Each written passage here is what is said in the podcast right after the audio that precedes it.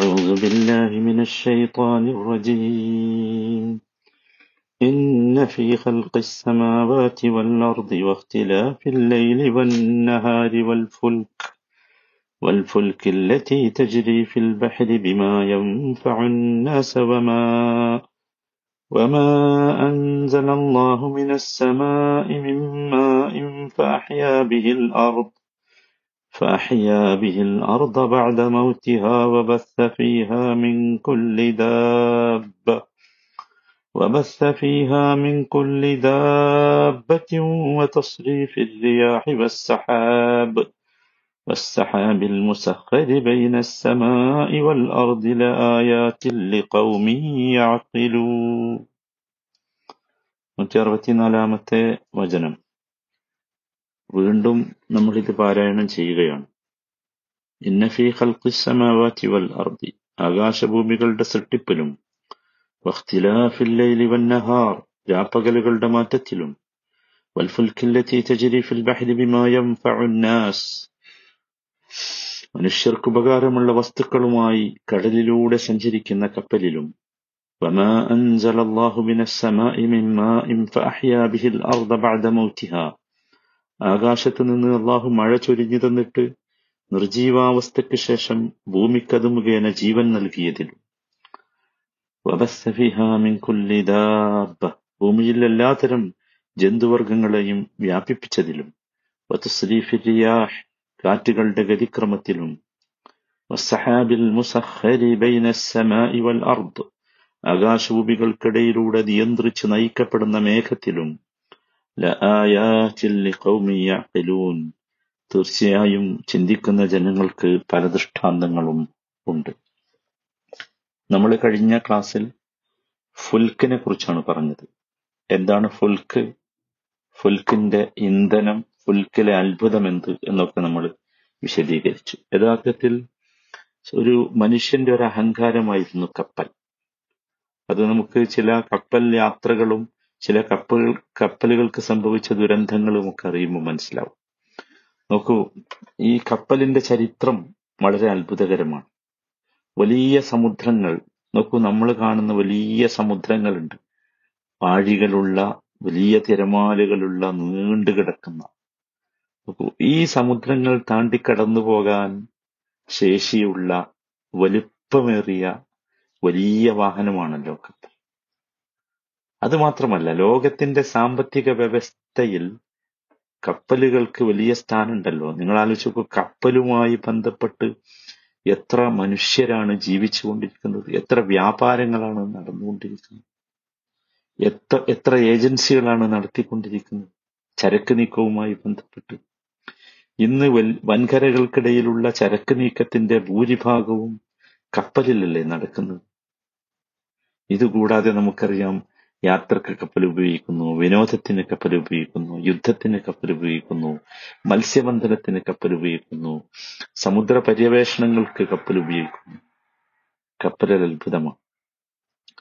കപ്പലിന്റെ ചരിത്രത്തിലേക്ക് ഞാൻ പോയി. അതിലേറെ അത്ഭുതം കാണാൻ കഴിഞ്ഞു.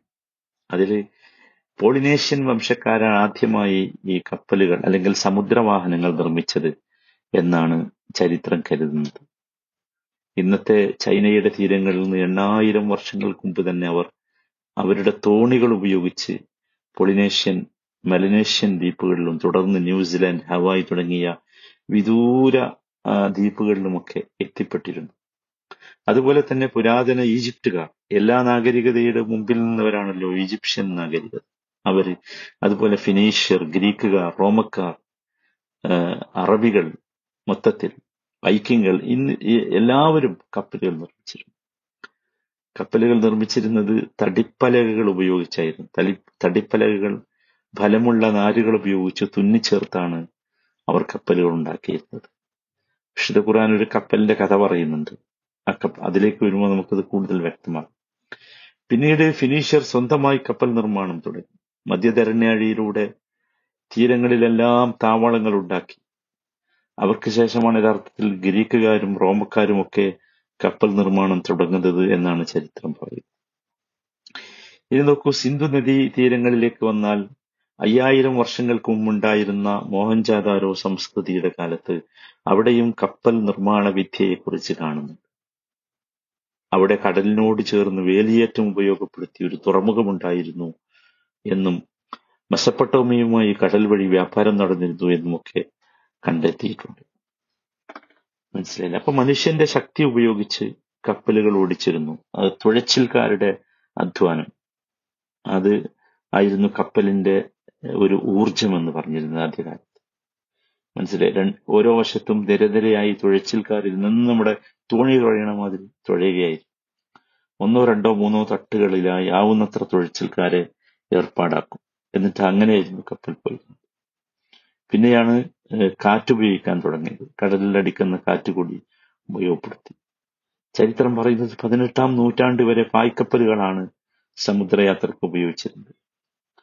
പായ്ക്കപ്പൽ പിന്നെയാണ് ആവിയന്ത്രങ്ങൾ വന്നത്. ആവിയന്ത്രങ്ങൾ ഉപയോഗിക്കുന്ന കപ്പലുകൾ വന്നത്. ഇപ്പൊ ഞാൻ കഴിഞ്ഞ ഇന്നലെ സൂചിപ്പിച്ചതുപോലെ ആധുനിക കാലത്ത് പെട്രോളിയം ഇന്ധനങ്ങൾ ഉപയോഗിക്കുന്ന എഞ്ചിനുകളാണ് കപ്പലുകൾക്കുള്ളത്. പക്ഷെ ഇതൊക്കെ ആലോചിച്ച് നോക്കൂ. ഈ ഓരോ ഇന്ധനവും നമ്മൾ ഇന്നലെ പറഞ്ഞതുപോലെ അള്ളാഹുവിന്റെ വലിയ ആയത്തല്ലേ? ഇനി പലതരം കപ്പലുകൾ യാത്രാ കപ്പലുകളെ കുറിച്ച് പറഞ്ഞു ചരക്ക് കപ്പലുകളെ കുറിച്ച് പറഞ്ഞു. നമ്മുടെ നാട്ടിൽ നിങ്ങൾക്കറിയാം കോഴിക്കോട് വേപ്പൂര് നിന്ന് വരുന്ന ഉരുകളുണ്ട് പ്രത്യേകമാരികൾ അതൊരു വലിയ ബിസിനസ്സായിരുന്നു കണ്ടെയ്നറുകൾ കണ്ടെയ്നർ കപ്പലുകൾ എണ്ണക്കപ്പലുകൾ യുദ്ധക്കപ്പലുകൾ വിമാനവാഹിനി കപ്പലുകൾ ഇപ്പൊ അന്തർവാഹിനി കപ്പലുകൾ. ഞാൻ പറഞ്ഞല്ലോ മനുഷ്യന്റെ ഒരു അഹങ്കാരമായിരുന്നു കപ്പൽ ആ അഹങ്കാരം വല്ലാത്തൊരു അഹങ്കാരമായിരുന്നു. മനുഷ്യൻ വിനോദത്തിന് വേണ്ടി ഉപയോഗിച്ചിരുന്ന ആ കപ്പലുകൾ. യഥാർത്ഥത്തിൽ വിശുദ്ധ ഖുർആൻ പറഞ്ഞു തരുന്ന ആദ്യത്തെ കപ്പലുണ്ട്. അത് നൂഹ് നബിയാണ് ആ കപ്പൽ ഉണ്ടാക്കിയത് വേദങ്ങളിലൊക്കെ ഖുർആനിൽ മാത്രമല്ല ബൈബിളിലുമൊക്കെ നൂഹ് നബിയുടെ കപ്പലിനെ കുറിച്ച് പറയുന്നുണ്ട്. അത് നിർമ്മിക്കാനുള്ള വൈദഗ്ധ്യം അദ്ദേഹത്തിന് ലഭിച്ചത് അള്ളാഹുവിന്റെ വഹയിലൂടെയായിരുന്നു. അതുകൊണ്ട് തന്നെ അവിടെ ഒരു ഒരു ഒരു അഹങ്കാരത്തിന്റെ വിഷയമുണ്ടായിരുന്നില്ല. വസ്നഇൽ ഫുൽക ബിഅയുനിന വവഹ്യിന അങ്ങനെയല്ലേ പറഞ്ഞു വസ്നഇൽ ഫുൽക ബിഅയുനിന വവഹ്യിന സൂറത്ത് ഹുദിലെ മുപ്പത്തിയേഴാമത്തെ വചനത്തിൽ കാണാം. നമ്മുടെ മേൽനോട്ടത്തിലും നമ്മുടെ നിർദ്ദേശപ്രകാരവും നീ കപ്പൽ നിർമ്മിക്കുക. അങ്ങനെയായിരുന്നത് പക്ഷെ നമുക്കറിയാം ഒരു മനുഷ്യൻ അങ്ങനെയാണ്. മനുഷ്യൻ വിചാരിച്ചത് അവന്റേതാണ് ടെക്നോളജി എന്നാണ്. അവന്റേതാണ് വിദ്യകൾ എന്നാണ് അല്ല ടെക്നോളജികൾ ഇവിടെ ഉള്ളതാണ്. ഉള്ളതാണ്. മനുഷ്യനതിനെ കണ്ടെത്തുക മാത്രമാണ്. ഇനിയും കണ്ടെത്തിയിട്ടില്ല കണ്ടെത്തിയിട്ടില്ലാത്ത എത്രയോ ടെക്നോളജികളില്ലേ ഉപയോഗിക്കപ്പെടാവുന്ന എത്രയോ വിജ്ഞാനങ്ങളില്ലേ അപ്പോൾ മനുഷ്യൻ അങ്ങനെയാണ് അഹങ്കാരിയായി. നമുക്കറിയാം കപ്പൽ രംഗത്തെ മനുഷ്യന്റെ അഹങ്കാരമായിരുന്നു ടൈറ്റാനിക് എന്ന് പറയുന്നത്. ടൈറ്റാനിക്കിന്റെ കഥ എല്ലാവർക്കും അറിയാം. എല്ലാവരും ഒരിക്കലും മുങ്ങാത്ത കപ്പൽ എന്ന് നിർമ്മിച്ചവർ വാനോളം വാഴ്ത്തിയ കപ്പലായിരുന്നു ഈ ടൈറ്റാനിക് എന്ന് പറയുന്നത്. അതൊരു അത്ഭുതമായിരുന്നു യഥാർത്ഥത്തിൽ ആയിരത്തി തൊള്ളായിരത്തി പതിനൊന്നിലാണ് ഈ കപ്പൽ നിർമ്മാണം പൂർത്തിയാകുന്നത്. എന്ന് വെച്ചാൽ ഈ തൊള്ളായിരം എന്ന് പറയുന്നത് സമുദ്രയാത്രയുടെ സുവർണ കാലഘട്ടമായിരുന്നു അന്നാണ് ഈ ടൈറ്റാനിക് നിർമ്മാണം മനസ്സിലായില്ലേ?